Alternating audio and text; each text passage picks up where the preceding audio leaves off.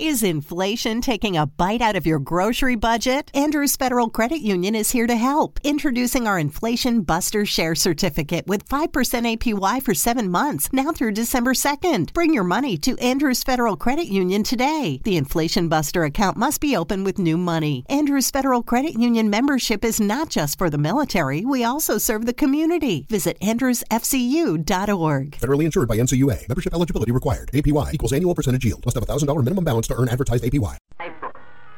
You remember 1944, of course, that critical fifth year, which was to see the beginning of the end of the greatest and most destructive war in history? You remember the daily headlines, the latest progress on this front and that? A naval battle here, mass bombing raid there, pictures and maps, official communiques, eyewitness accounts, claims and counterclaims. Any story not bearing on the war had to be good in those days to reach the front page. Even the most horrific murders that would normally have earned screamer headlines were often dismissed in a few paragraphs and tucked away somewhere in the back. But there are some stories that will always be big news. And when in March 1944, four people stood their trial at the Old Bailey, London, for offences against the Witchcraft Act of 1735, public interest reached such a fever heat that for a few days the war took second place. Let's look over the story again now, shall we? Let's see what it was that set legal experts delving among old and half-forgotten laws. Finally, to unearth and invoke one which spoke darkly of such things as sorcery, enchantment, and conjuration.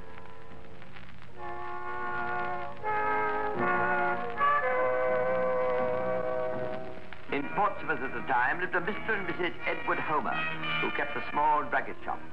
Over it was a room registered as the Master Temple Psychic Center. For Mr. and Mrs. Homer were spiritualists. That is to say, they believe not only, as most of us do, that human beings have souls or spirits which survive the death of the body, but also that these spirits can and do communicate with the living through mediums. Now, two fundamental points of a democracy are freedom of thought and worship. Far be it from me to question the validity of spiritualism, nor it can be fairly said was this ever the purpose of the prosecution, which had but one aim, to drive home such everyday crimes as conspiracy, false pretenses, intent to defraud, and public mischief. It was the practice of the Homers to hold spiritualistic seances in the room over the shop. And since the engagement of mediums cost money, they were naturally anxious that the session should be well attended. So it happened that one day in December 1943, when Mrs. Homer met an acquaintance, Lieutenant Stanley Worth, RNVR, she said, Oh, Mr. Worth, you know Helen Duncan's coming down to Portsmouth, don't you? I know. Uh, who is she? Well, she's a materialization medium. Quite the most wonderful person in England. Really? You've no idea the things she can do. She can bring back people who've passed over so that you don't just hear them, but actually see them as well. You mean see them in the physical sense? Well, well, not altogether, but you see them as a sort of white mist. It, it's an ectoplasm that exudes from Mrs. Duncan's body. Sounds most interesting. She, she must be a remarkable woman. Oh, she really is. She has her own private room in the Psychic College at Edinburgh. The King's chaplain's been down, and I'm told even Lord Dowding's interested. Tell me, uh, do these spirits speak? Oh, yes, through Mrs. Duncan's guides. Sometimes she has a man named Albert, and sometimes a little Scottish girl called Peggy, who died in 1933. When did you say she'll be here? Oh, it'll be early next month. Well, I'd rather like to come along to one of the seances, if I may. Uh, could it be arranged? Oh, I'm sure it could. Of, of course, we're getting hundreds of applications, but we can always manage to fit in an old friend like you. That's very kind of you. Uh, now, I suppose there's a subscription of some sort? Yes, we have to make a charge. I'm afraid to cover Mrs. Duncan's fees. It'll cost you twelve and six, but I'm sure you'll find it's worth every penny. A few days later, Lieutenant Worth returned to the little shop and again saw Mrs. Homer. Oh, um, Mrs. Homer, I've been telling a friend of mine about this Mrs. Duncan. I was wondering if I could bring him along, too. Oh, certainly. I'll see two seats are kept. Well, thanks very much. Uh, I should warn you in advance, though, he's a bit of a skeptic. Oh, we get plenty of them. Uh, he's a doctor, you see, a surgeon lieutenant in the Navy. And they're all such awfully practical people, aren't they? What's his name? Uh, Fowler.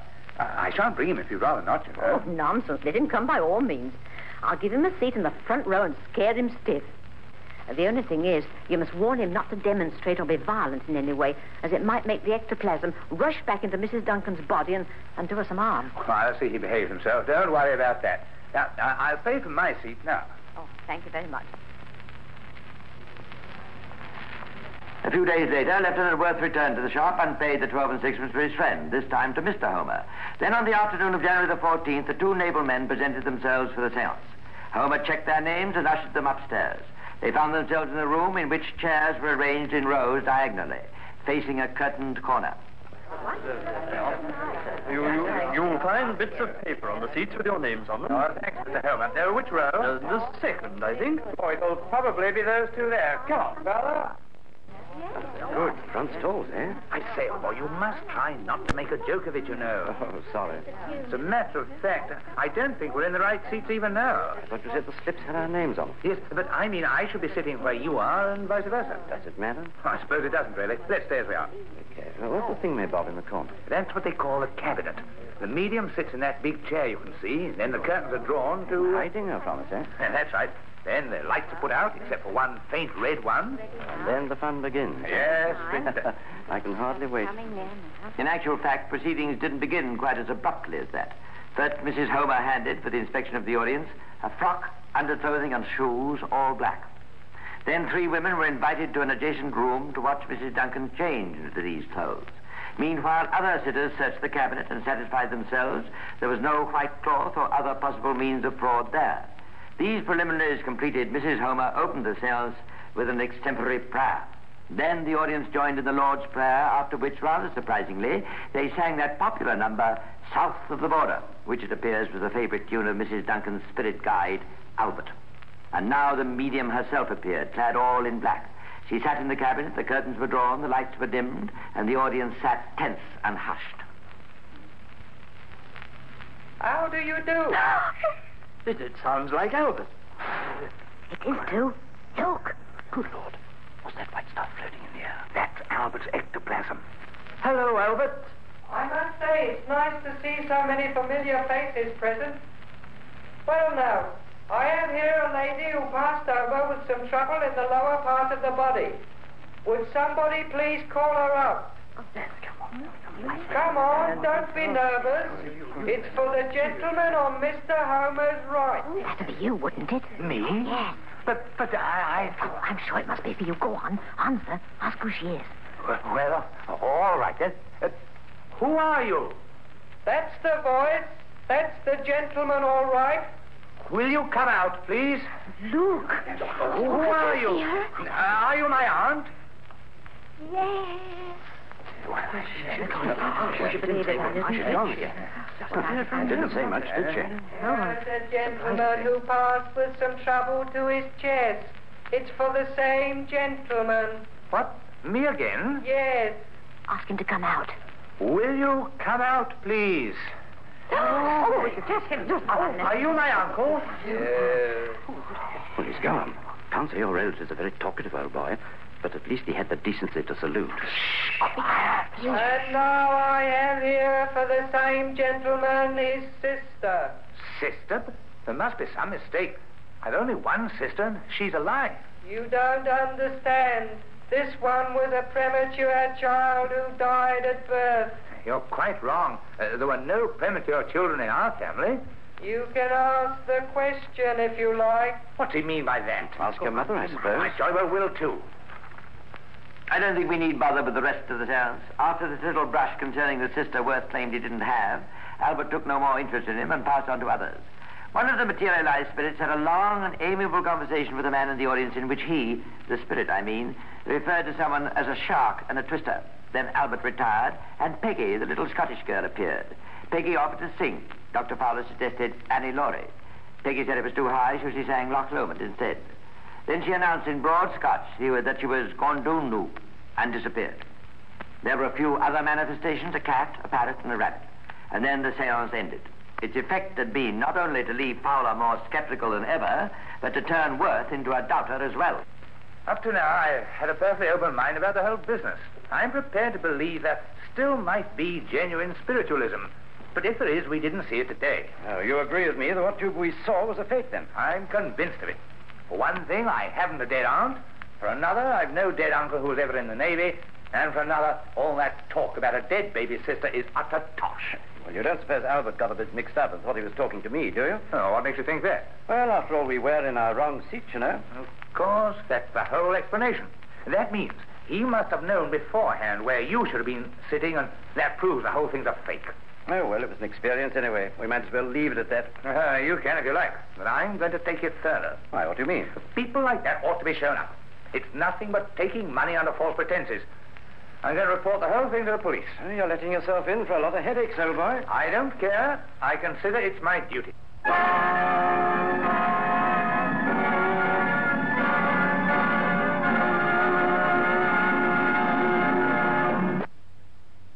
Blew the gaff, as it were, to Detective Inspector Ford of Portsmouth City Police.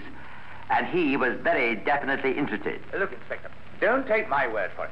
I'm going to send a man along to see for himself. That's exactly what I intend to do, Mr. Worth. And I want you to take him as your guest. Me? Yes, in that way he'll be much less likely to create suspicion than if he went along by himself as a stranger. Hmm, I see your point. Then you'll do it? Well, I can't say it's a job I relish, but as I started all this, I suppose it's up to me to see it through. Splendid. Now, say nothing to anyone in the meantime, but come back here tomorrow and we'll have all the details worked out. The police plans were carefully laid. There was to be another seance on the following Wednesday, January the 19th. Worth booked two seats, and when he arrived, he was accompanied by War Reserve Constable Cross. Worth paid 25 shillings to Mrs. Homer, who, as before, ushered them upstairs to their seats. Both men knew exactly what they had to do. A favorable opportunity, Cross was to rush forward and try to grab the floating ectoplasm. At the same time, Worth was to flash on a powerful torch he carried, secreted. Then Cross was to blow his whistle. Inspector Ford and other police were to enter the premises, and arrests were to be made. The seance began, as the other had, with the preliminaries of inspecting the cabinet, supervising Mrs. Duncan's dressing, and the usual prayers. Then Mrs. Duncan entered the cabinet, the curtains were drawn, the lights were dimmed to a faint glimmer, and a moment later a wisp of white appeared. How do you do? Well, here we are again. Now, the first one I have with me tonight is a lady who passed away some years ago. Can't you tell us more, Albert?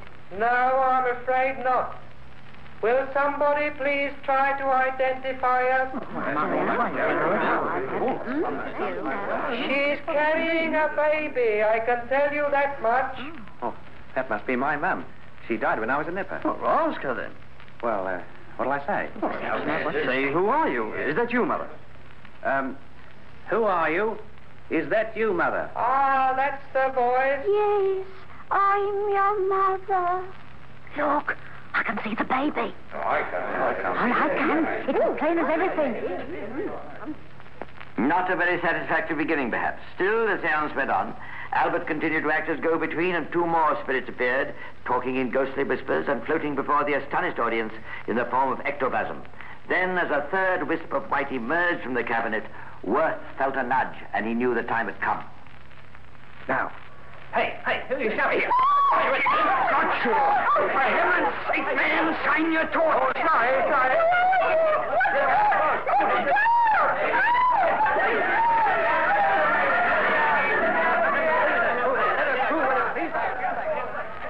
In a medley of confusion, of shouts and screams, of scuttling figures in an ill-lit room, the police trap was sprung. We shall see in a minute what game it snared.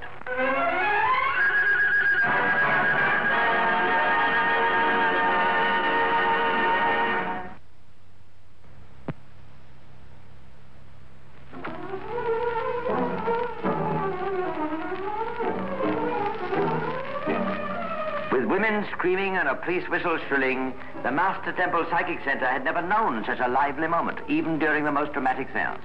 Constable Cross found himself wrestling with a very substantial piece of ectoplasm, which in the light of Lieutenant Worth's torch was revealed as Mrs. Duncan.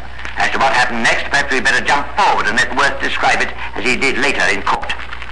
When I flashed on the torch, I saw Mrs. Duncan trying to get rid of a piece of white material which she was trying to throw onto the floor. What sort of material? Oh, it looked like flimsy cloth. I should say about two or three yards of it. Uh, what happened then? Uh, as I went forward to assist Cross, uh, someone knocked down my torch and I saw the cloth fall to the floor in a little heap. Uh, did your torch go out? Oh, no, no. It focused away from the scene. As I brought it back, Cross was trying to grasp the cloth and uh, someone pulled it into the audience. Uh, Cross said, uh, did you get the cloth? And I said, no, it's gone. And Mrs. Duncan said, of course it's gone. It had to go somewhere. She didn't deny it was a cloth. Oh, no. What then? Uh, I saw Mrs. Duncan in her bare feet, trying to get her shoes on. And soon after that, she started screaming and yelling that she was ill and wanted a doctor, and then the police came. There was, of course, a great deal of protestation and many angry words. There was also a thorough but unsuccessful search for the missing piece of cloth, which undoubtedly, if found, would have become Exhibit A. Mrs. Duncan and the Homers were arrested and charged, and later a charge was also preferred against Mrs. Duncan's traveling companion, uh, Mrs. Frances Brown. The next step was that the Director of Public Prosecutions instructed Mr. John Maude, K.C., and Mr. Henry Elam to draft an indictment of the four. This, it appears, was quite a problem. Activation 24, Section 4. Any person pretending or professing to tell fortunes or using subtle craft, means or device, by palmistry or otherwise, to deceive or impose on any of His Majesty's subjects, and so on and so on, um, shall be deemed a rogue and a vagabond. Liable as such to trial in a magistrate's court and, on conviction, to imprisonment with hard labor for a period not exceeding three months. Mm, precisely, that's the catch. I think this case is far too serious to be dealt with summarily, don't you? Oh, I quite agree, of course. Of course, we could make it a straight charge of obtaining money by false pretenses. I foresee difficulties there, too, I'm afraid. We have to satisfy the jury that Worth parted with his money because of a specific pretense, known by the accused to be false, that Mrs. Duncan was in a position to materialize spirits.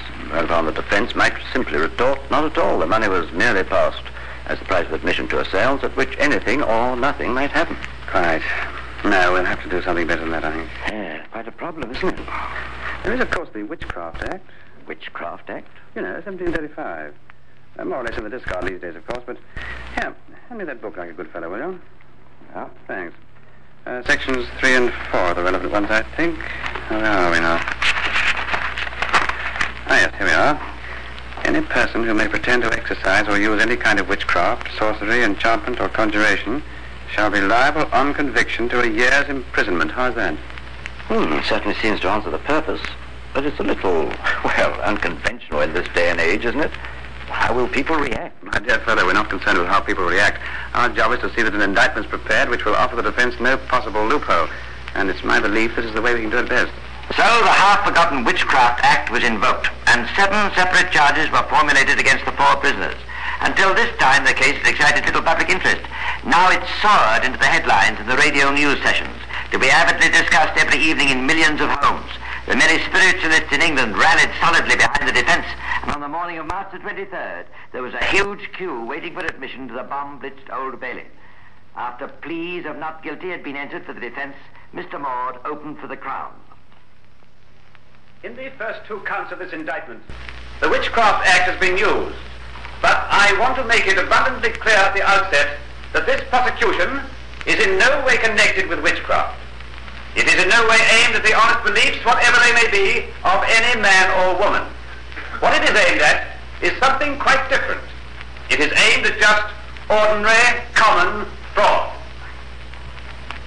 Mr. Maude then told in detail the story of the two seances Worth had attended and of the arrest of the prisoners.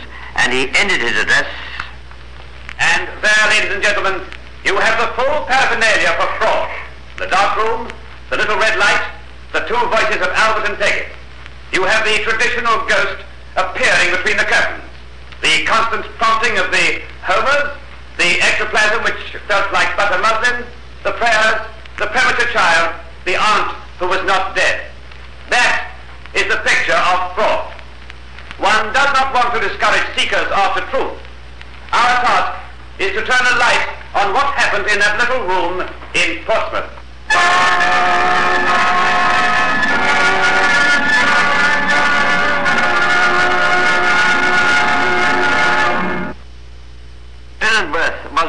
Chief witness for the prosecution. He told his story straightforwardly and lucidly and stood up well to the cross-examination by Mr. Loseby for the defense. Then followed a stream of witnesses. Worth, Dr. Friend, father, some people who had been present at the seances, Constable Cross, and finally Detective Inspector Ford. Then, in his opening address for the defense, Mr. Loseby startled the court with an unusual offer. If it be true that Mrs. Duncan is a materialization medium, it means there is a spirit world near her at this moment. If she has got a guide, he will be with her now, probably trying to help her. If she be a person through whom spirit forms can, under certain circumstances, materialize, she might show them here. Members of the jury, I suggest that you ask my lord if you might be allowed to see, and possibly you might hear the voice of her guide for yourselves. And you would then be able to judge whether it was hers or a different voice. In other words, ladies and gentlemen, I propose a test seance with doctors present and precautions taken to prevent fraud. Mr. Loseby's offer was not permitted by the court, which seems a pity. He declined to call Mrs. Duncan as a witness on the ground that during the seances she'd been in a trance and knew nothing of what was going on, and so her part of the trial remained a particularly passive one. Indeed, of the four prisoners, only Ernest Homer went into the box. From him were elicited several interesting facts regarding the financial side of Mrs. Duncan's visit to Plymouth. So Mrs. Duncan received 104 pounds for what amounted to six days' work. That's right. And when you paid her, what surplus was there? Thirty pounds, eighteen and ninepence. What happened to that? It was given to charities. Was any given to charities before the police raid on the 19th? No, sir. Hints that the prosecution might possess certain information about Mrs. Duncan's past were implied in other questions asked of Homer. Did you know that in 1931, Mrs. Duncan was investigated by certain scientists? No, sir. Hadn't you heard that she'd been investigated by the National Laboratory of Psychical Research at any time? Oh, yes, I heard of that. And that she once uh, came away from the investigation without the hallmark of anything having happened? No, sir. On the whole, though, it must be admitted, Homer emerged with little discredit from the cross-examination. Certainly he revealed himself as an extremely credulous man, but after all, that was the charge against him. Following Homer, the defense called a huge list of witnesses. Some who had attended the seances at Portsmouth, some who had previous experience of Mrs. Duncan as a medium, and some who testified to the genuineness of spiritualism in general terms. One at least had his evidence widely featured in the newspapers.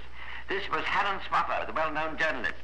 Swaffer proved as provocative in the witness box as he usually is in print. He told, for instance, of a test seance to which Mrs. Duncan had submitted in 1932. Uh, uh, took along four magicians, uh, two professionals and two doctors who were amateur magicians. Uh, Mrs. Duncan was tied by 40 yards of sash cord. She was handcuffed and her thumbs were tied tightly together with eight yards of thread. This was done by a professional magician. Even then, the phenomena persisted. What phenomena, Mr. Swaffer? Uh, spirit manifestations. And although it took eight minutes to tie her up, uh, she was freed without assistance in three minutes. Even Houdini couldn't do that. Was Houdini one of the magicians you took with you? No, no, no, sir. Who was uh, Mrs. Duncan's guide on that occasion? Uh, Albert, my lord. Uh, the one who always acts for her.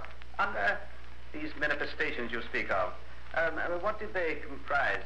Ectoplasm, my lord. Tell me, Mr. Swaffer, you've been a dramatic critic, have you, too? Unfortunately, yes. Unfortunately, for whom?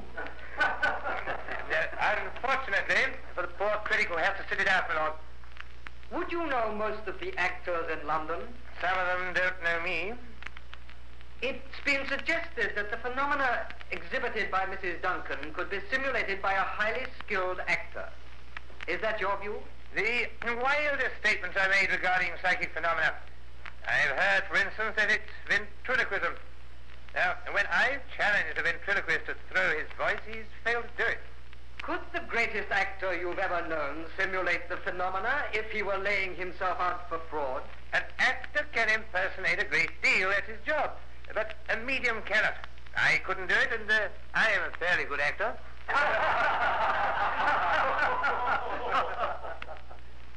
In cross-examination, Swaffer revealed some piquant facts about Mrs. Duncan's spirit guide, Albert, with whom he seemed to be on terms of some intimacy. What sort of a voice would you say Albert has? Well, it's altered. When I first heard it, it was Cockney. I've heard it described as an Australian voice. Would you say it was Australian?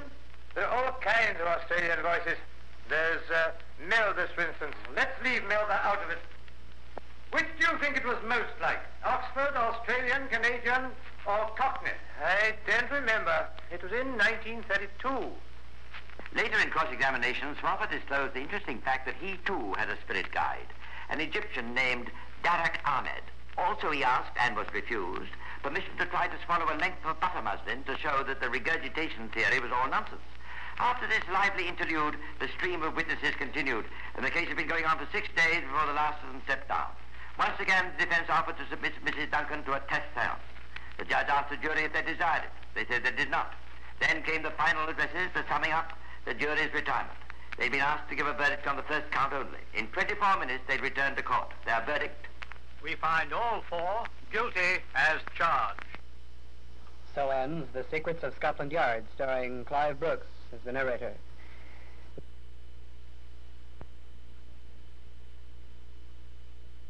Mary redeemed a $50,000 cash prize playing Chumba Casino online. I was only playing for fun, so winning was a dream come true. Chumba Casino is America's favorite free online social casino. You too could have the chance to win life changing cash prizes. Absolutely anybody could be like Mary. Be like Mary. Log on to ChumbaCasino.com and play for free now. No purchase necessary. Void where prohibited by law. 18 plus terms and conditions apply. See website for details. The voice in the preceding commercial was not the actual voice of the winner.